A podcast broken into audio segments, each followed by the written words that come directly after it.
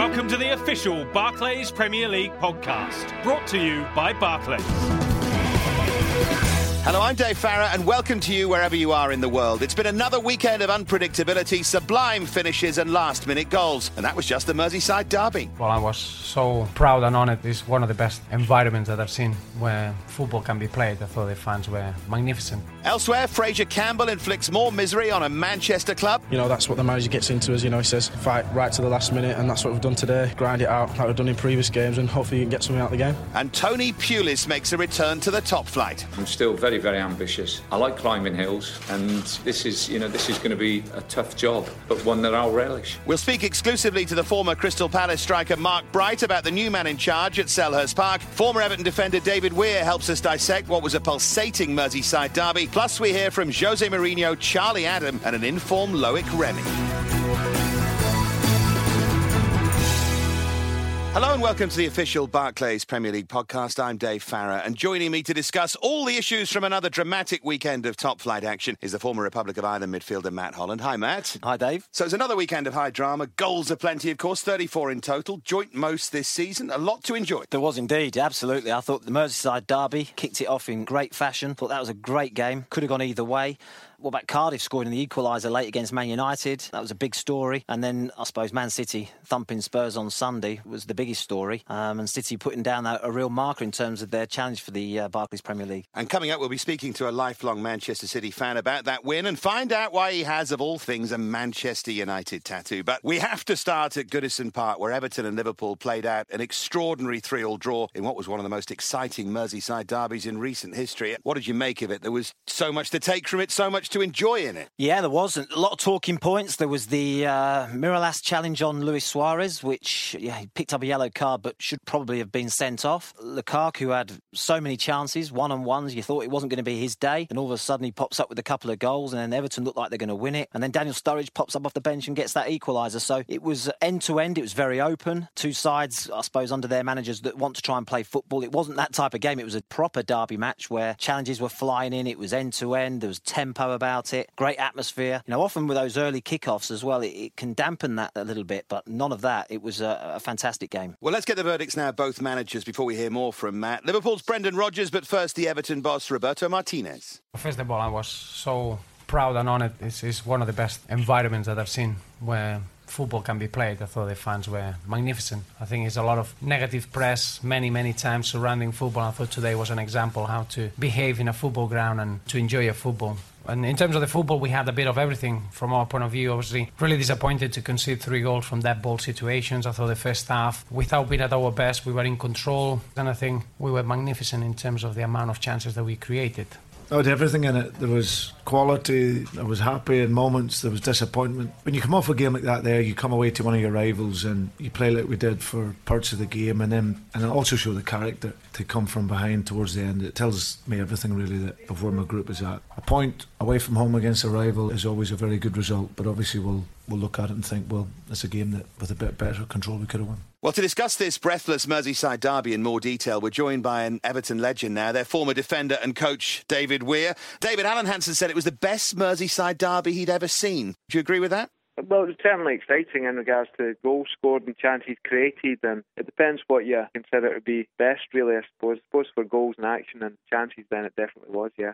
Both managers preach passing football, don't they? Um, yeah. Did that go out of the window a bit? I mean, it was quite harem scarum, wasn't it, in the second half? Yeah, I think it was. I think, you know, when you, you look at both coaches and you look at the way, you know, they like to play and they like to dominate the ball and they like to make passes, and I think when you, you look at the actual numbers of the passes that were made and the data that came for the game probably didn't match up to what they wanted, but the product, the game itself was very, very exciting. The fans would have loved it and there were trials and tribulations, so it was a very enjoyable spectacle, although probably not the sort of tactical game that they would have planned. Do you think that Everton had done enough to win the game? I mean, uh, Romelu Lukaku had one of those days. He had a few chances and then put them 3 2 up. Did you think at that stage Everton would go on and win? I think when you get, you know, as late in the game as it went and Everton were leading, then I think, you know, you've got to be hoping to win the game. So that that'll be disappointing, you know, it'd be so close and then, you know, not win the game. But I think there was chances on both ends. I think Everton, in my opinion, had probably the better of the game, but Liverpool had some fantastic chances as well to, you know, increase their scoreline as well. So it's, you know, it's one of those games you could probably make a case for both teams.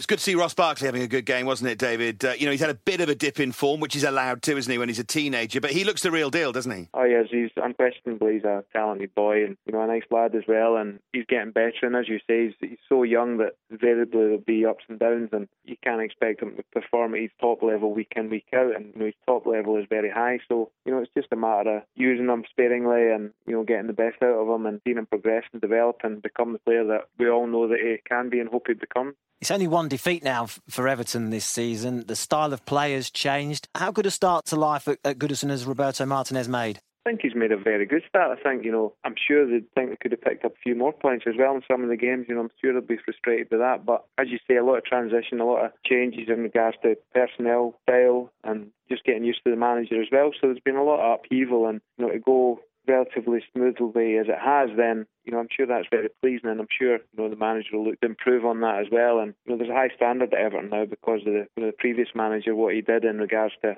where they finished the season, and year after year they were in the top six, and you know that set the bar very high, and that's not easy to do that. And I'm sure that'll be the target again. Yeah, relatively uh, sort of smooth start. It's going to be tested, isn't it? Leighton Baines, we know now, is out for six weeks with this um, toe injury. That will test Martinez, won't it? Yeah, that's a massive blow. You know, Everton get used to Leighton Baines and take for granted, you know, what he gives them, and he doesn't miss games. You know, that's the other thing. I think if you look at his record, both at Everton and Wigan, he's you know he's incredible in the amount of games he churns out and puts in the level of performance that he does week in week out. So that's a massive miss, you know, because uh, you know how important he is and how important he is. You know, the relationships in the team with Steven Pienaar in front of him and Phil Van Distelrooy next to him, and you know he, he makes these players better. So that's it's a big big blow for Everton. But you know, over the course of the season, you get these sort of obstacles, and that you know how Everton responds to it will be a big part of how well they do. Just finally, David, we'll be hearing from Fabrice Muamba a bit later in the show, talking about the launch Uh-huh. of the new Barclays Merit Award. Uh, one of the categories is unsung hero. I wondered, from your time as a player and coach at Everton, any, anyone at the club you'd single out maybe as an unsung hero?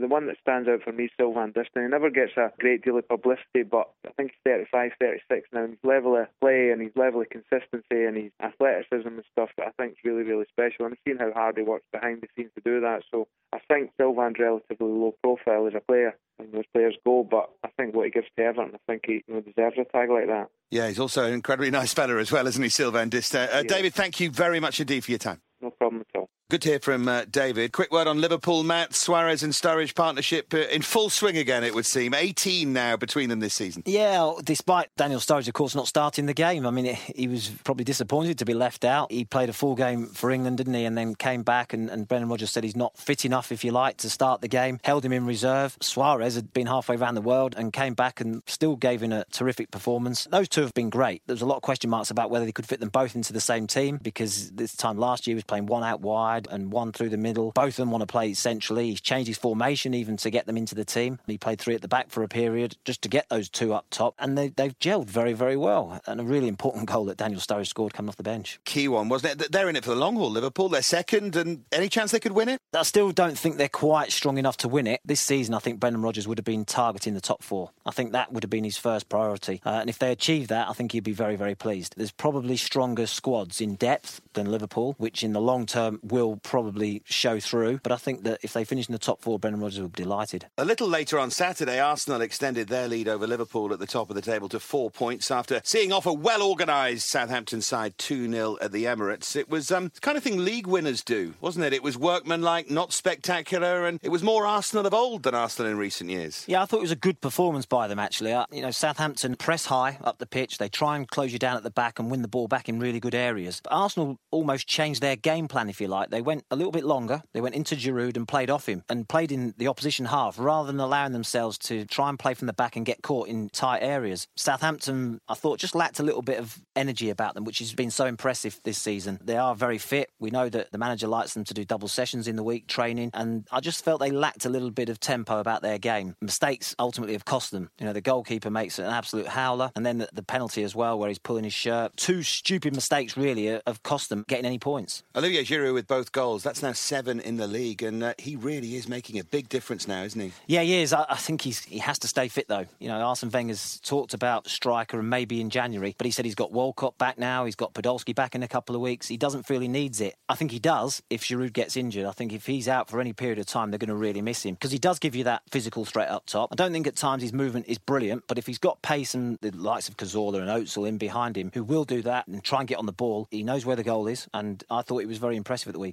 Yeah, as you mentioned, another welcome sight for manager Arsene Wenger on Saturday was the return to action of Theo Walcott after two months out, and the Englishman's just pleased to be back playing. Any player injured wants to go out there and perform. It's frustrating at times, but you know you got to just think of you got to get back fit as soon as you can. And uh, it's been a long time coming. You know, it's, it's longer than I thought, but you know it's, it's, so it's so good to be back on the pitch with the guys and playing in such a fantastic team. And it's easy when you win as well. Yeah, Theo Walcott adds really to their already formidable midfield, doesn't he? Yeah, he does. And actually, I think it's a great time for him to come back. Against United a couple of weeks ago, Arsenal just kept coming towards the ball and had no threat in behind. And that's exactly what Theo Walcott gives you. you know, I think from Ozil's point, he's been a little bit disappointing in recent weeks, and I think that's probably because he hasn't had that out ball in behind. And Walcott coming back really does give them that. And as for Southampton, their first league defeat since late August, unbelievably, really. It sees them drop to fifth in the table, but they did play well, Matt. They played okay. As I say, I just think it was a, a little bit of lack of energy about them. Lambert didn't have his best game up top. You just wonder sometimes when players go away on the international front as well. It's, it's quite a new experience for some of these boys, Rodriguez and Lallana. Actually, Rodriguez, I thought, was probably their best player on the day. I thought he took the game to them. He, he got Southampton out of tight areas and ran them up the pitch.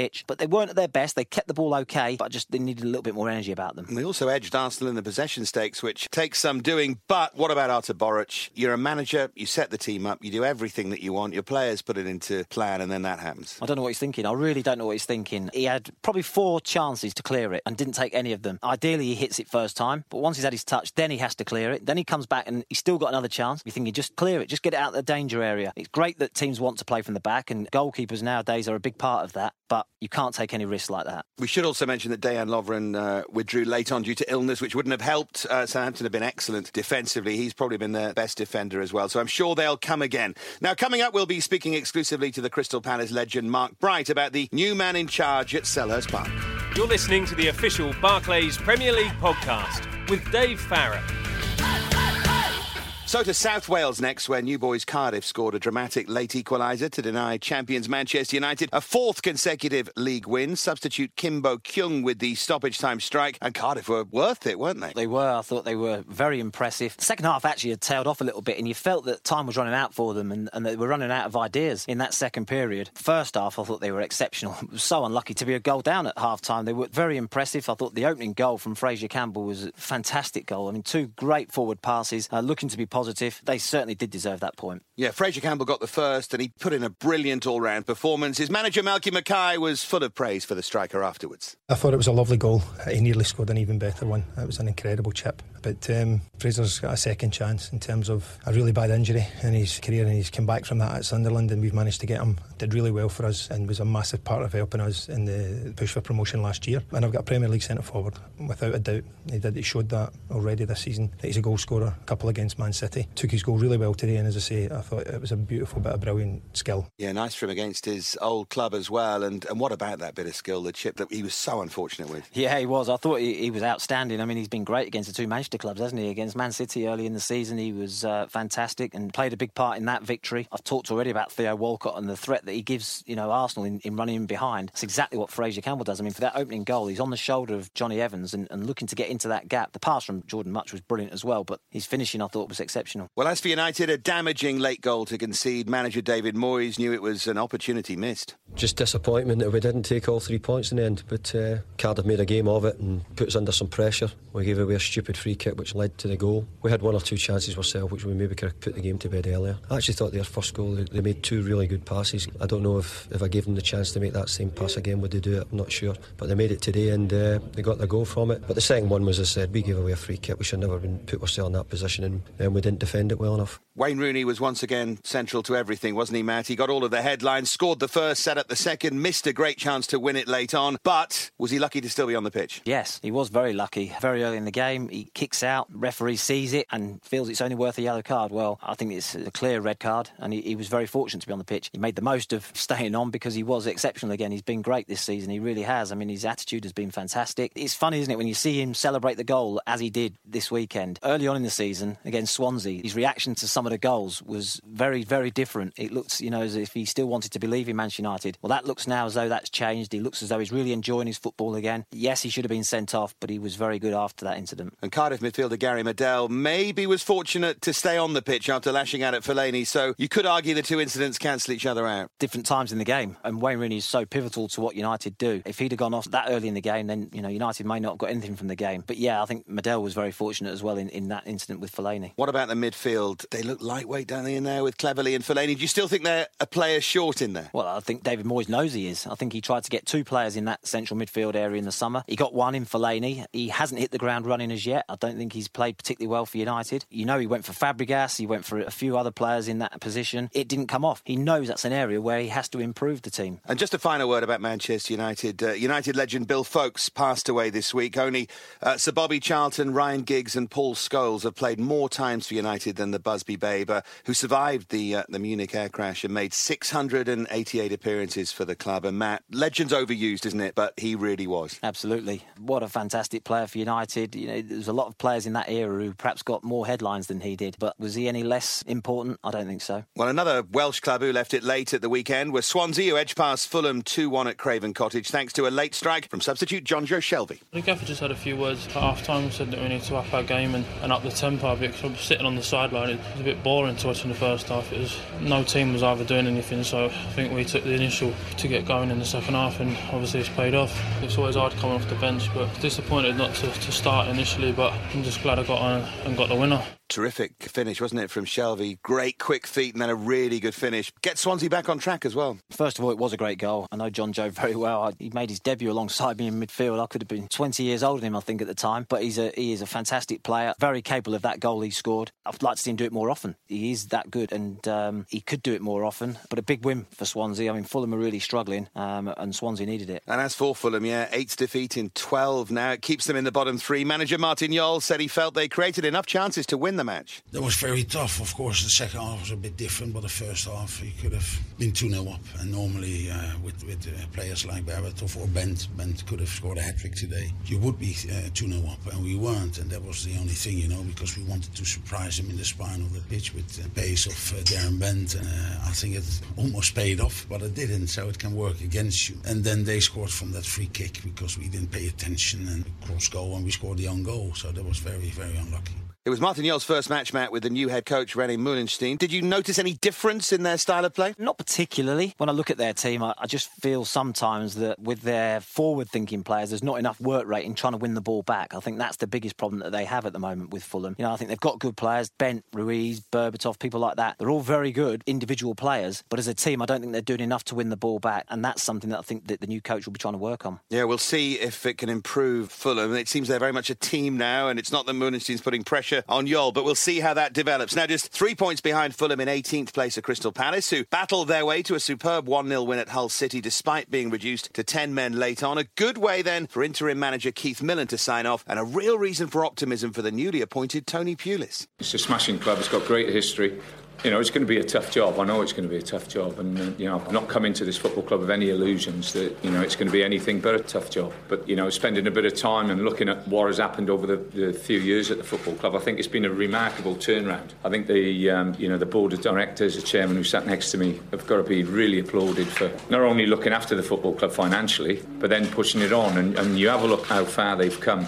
after a few years has been remarkable. So it's an opportunity and a chance to try and achieve something that Palace haven't achieved, and that is get promoted and then stay, and then take the club forward. So a new start for the Eagles, but is it too little too late? Let's speak to the former Palace striker, Mark Bright. Now, we'll discuss Tony Pulis in a moment, but let's start with that win at Hull. Terrific result against a Hull side who, who let's remember, were unbeaten at home. Yeah, I mean, Palace haven't had an away win, and I think the team would be well aware, you know, they had a, a really good result against Everton the week before when they kept a clean sheet, nil-nil, and they should have really won it. Jerome Thomas had a great chance, went through and put it over the bar. So I think they went there in a real confident mood and knowing that it was a start of a sequence of games that they had to win to give themselves a fighting chance. So Hull was the start of it, and obviously with Norwich, West Ham, and Cardiff coming up next, they're, they're the other three teams directly above Palace. So it was a it was a really good win. Lassie sent off down to ten men. When I saw that, I thought, oh, they're going to struggle now. But they um, showed a lot of character and spirit, and um, full credit to Keith Millen, who's who's just held the reins. He's really done quite well. You know, four points in four games. It's it's the best run Palace have had this season. What do you make of the man who's going to replace him, though, Mark? Uh, Tony Pulis, of course, appointed on Saturday, watched from the stands. Is he the right man, do you think? Well, he's the man that um, Steve and the board have chosen. Steve was criticised. I think the club were unfairly criticised for not making a decision quicker. And, you know, I know Steve really well. And he said, you know, I'm going to employ a guy for the next three or four years who I've met for half an hour. You know, I want to be sure and I want to have a good talk to quite a few people and look around. And we all know Tony's track record, you know, of uh, never been relegated. But also, he's had, he's had several promotions as well. And people kind of always say, well, he's never been relegated as opposed to he's taken teams up. So Tony's like a, a really strong and positive person. I think the club needs it now, needs stability, needs discipline on the field, structure, and uh, hopefully he can uh, bring us some clean sheets. But I'm I'm one of those people who welcome him with open arms. And, and I know him from um, my time when I go up to Stoke to see my family. I always pop in and see John, Rog, and Tony. Makes you very welcome, and you know I'm, I'm happy to see him because it, I think it gives us a real chance. And what about the supporters, Brighty? Are, are they of the same feeling as you are? Because there's been one or two saying, "Oh, he's a long ball merchant. He hits it into the channels, and we play in the opposition half."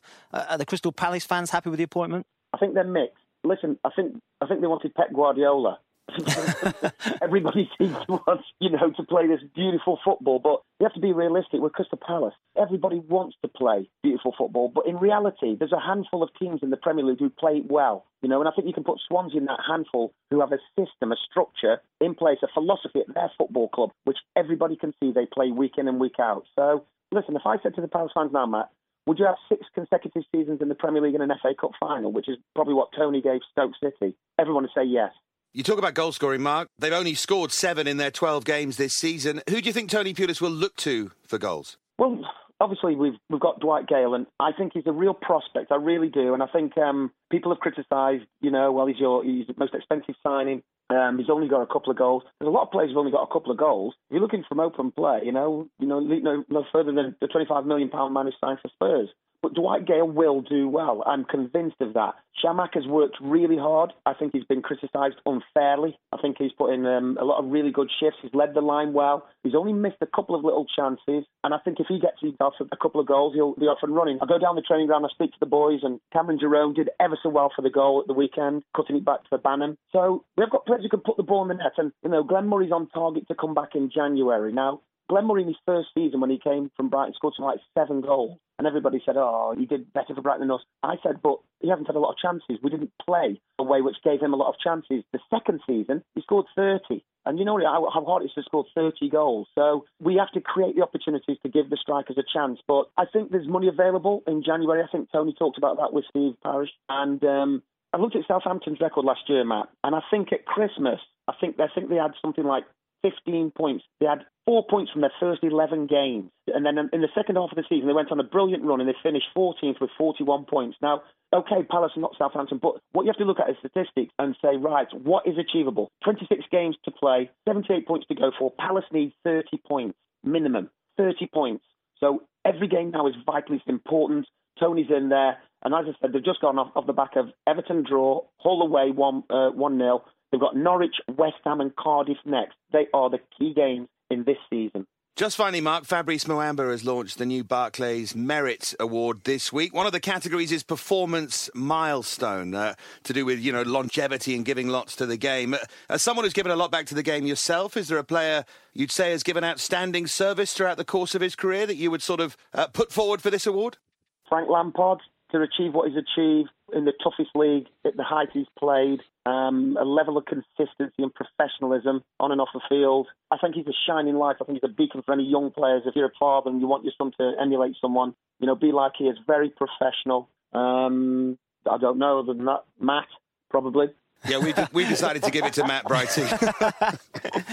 you two can share it next month. Uh, listen, thank you very much indeed for your time. My pleasure. See you later. That was uh, Mark Bright. Great to uh, hear from him. A word about Hull, Matt, as well. As for them, first home defeat of the season, but fourth defeat in their last five league games. Will Steve Bruce be getting worried now? Yeah, I actually saw Steve Bruce in the summer. I said to him how difficult it was going to be, and he, he was under no illusions. He knew it was going to be a tough season for him. They got off to a great start, which was fantastic for them. But Crystal Palace at home is a game that you would target to try and get three points, and I think that's what will disappoint him more than anything. Well, we're going to veer away from the weekend's action for a moment now. Fabrice Muamba is someone who knows all too well the important work that many low profile people at clubs in the Barclays Premier League carry out. Last year, the midfielder suffered a cardiac arrest while playing for Bolton away at Spurs, and the medical staff of both clubs were crucial in saving his life. So, as we were just discussing with Mark Bright, the 25 year old is the ideal person to help judge the new Barclays Merit Award, which has been created to recognise outstanding achievements made by players, managers, and lesser known club staff members in England's top flight. We'll hear from Muamba in a moment, but first, Arsene Wenger has been speaking about the former midfielder's unique story. Well, the greatest act of sportsmanship I've seen in football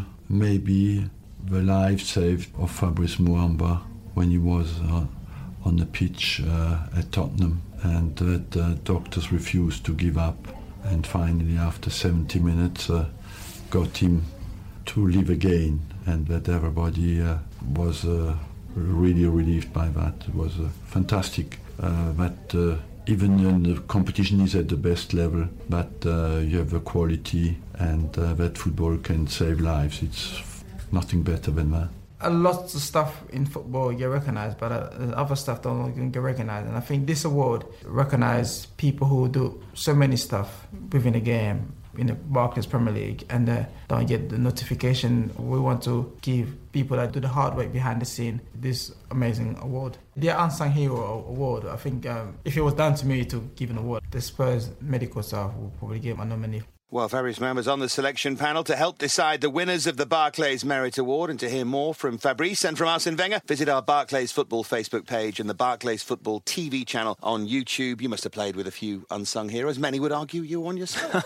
well, Brighty's already given me the award, so that's that's quite nice of him. Uh, yeah, I mean, there's plenty of players that perhaps don't get the recognition that they deserve. You know, not just on the field, but off the field as well. I mean, that, you know, there's a lot of good things that footballers do that don't always get reported. I mean, I played with Chris Powell at Charlton, who's now the manager there, and, and he was was absolutely fantastic in terms of the community work that he did. You know, he went and above and beyond the call of duty. I think every season we used to have a, li- a list of how many uh, appearances each player had done in the community. Well, Chris Powell won it by about 150 one year. I mean, it, that's how much work he did for the football club in the community. Well, plenty more to come on the show, including the Manchester City fan with a Manchester United tattoo. But now it's time for our halftime tweets.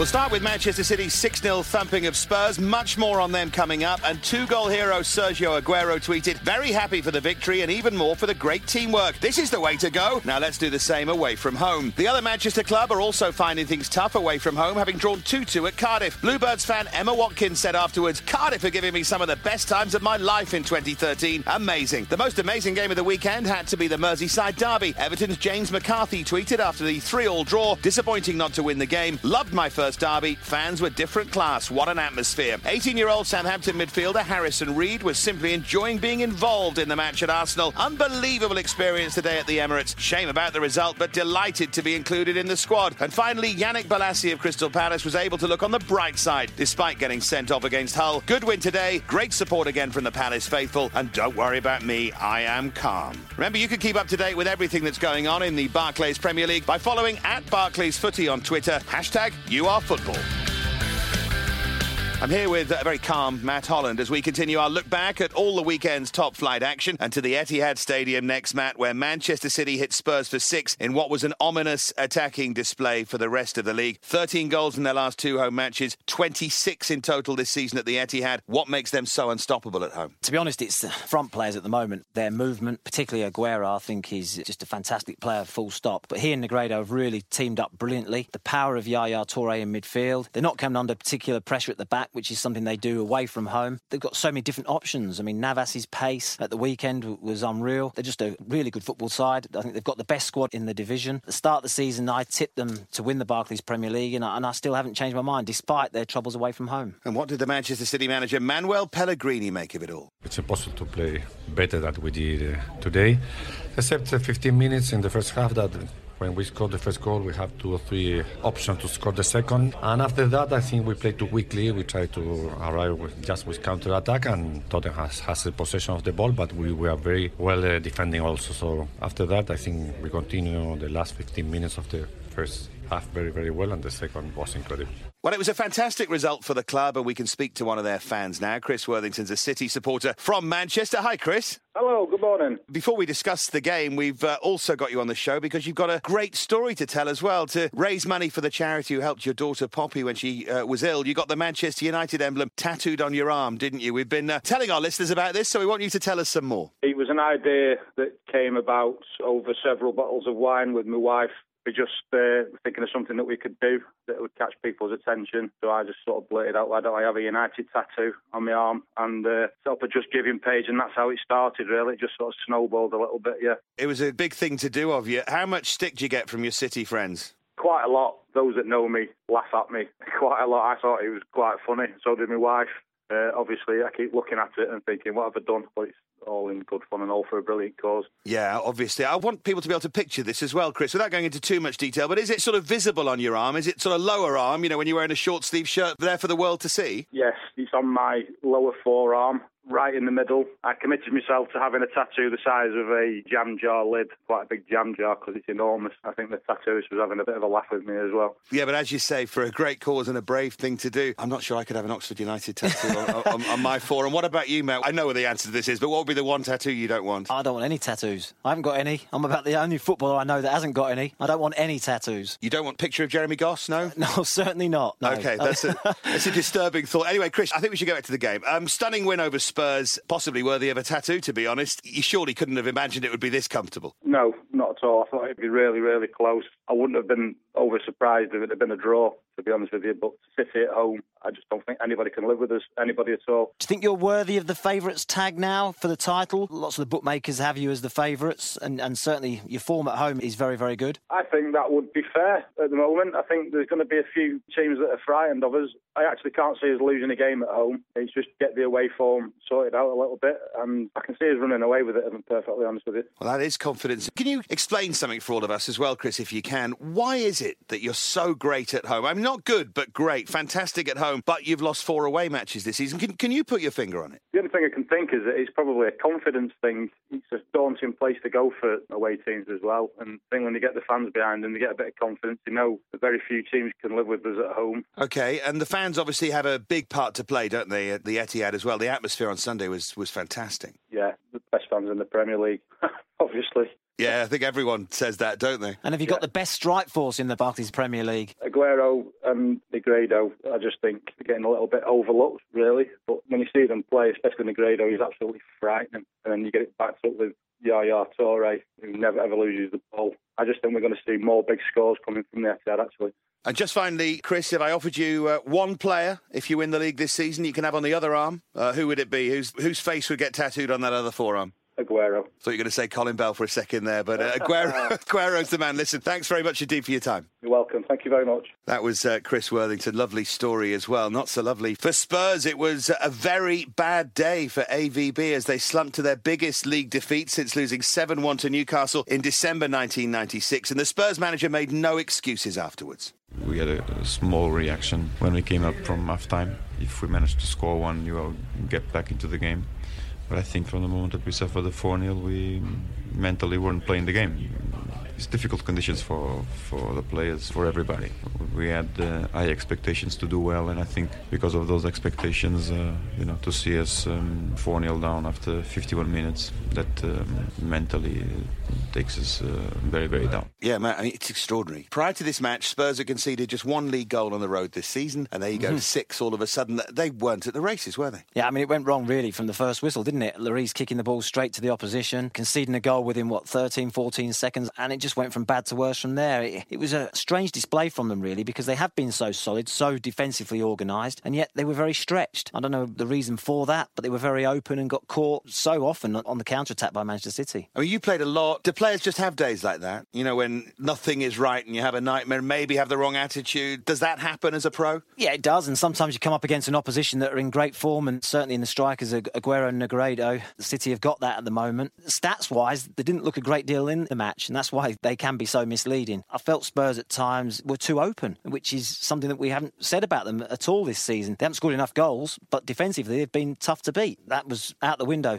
this weekend. It was just one of those days for them. Spurs had more possession, I think I'm right in saying, over the 90 minutes as well. One point from the last three top flight outings. They're now ninth in the Barclays Premier League. Two questions. Does it make the top four unrealistic? And whisper it if you dare, but is the top man under pressure as well? I think he's under pressure, yeah, because he spent so much money in the summer. I know that Gareth Bale left, which was a huge loss for them because he got them so many points last year from positions where you're thinking, okay, two minutes to go in a game at the level, and he popped up with a wonder strike that got them all the three points. So I think he's under pressure simply because of the money he's spent. Top four, I still think they're capable of it. I think the squad that they've got is very good. They just have to get a little bit more support to Soldado. They have to find the right balance in attack, whether that's getting the right players in the wide positions and, on the right side, because he's switched Townsend, he's switched Lennon, they've played on different sides. So it's getting that balance right up front. But I also think they've got to get closer to Soldado and help him because he is very isolated. Well, in East London on Saturday evening, former Hammer Frank Lampard rediscovered his scoring touch to inspire Chelsea to a comprehensive 3 0 win over his old club at Upton Park. Those two strikes for Lampard ended his run of 10 Barclays Premier League matches without a goal. And that was his longest drought, you know, since joining Chelsea from the Hammers in 2001. I suppose ultimately you can't keep a good man down. We had Brighty on earlier saying about the longevity of uh, Frank Lampard and how good he's been in the Barclays Premier League. And, and we saw it again at the weekend, which my longest barren spell was 10 Barclays Premier League matches. Just a fantastic run that Frank Lampard has had throughout his career. And the goals he scored every season from midfield, it's just exceptional. Well, the win lifted Chelsea to third in the table, four points behind the leaders Arsenal. Let's hear now from their manager,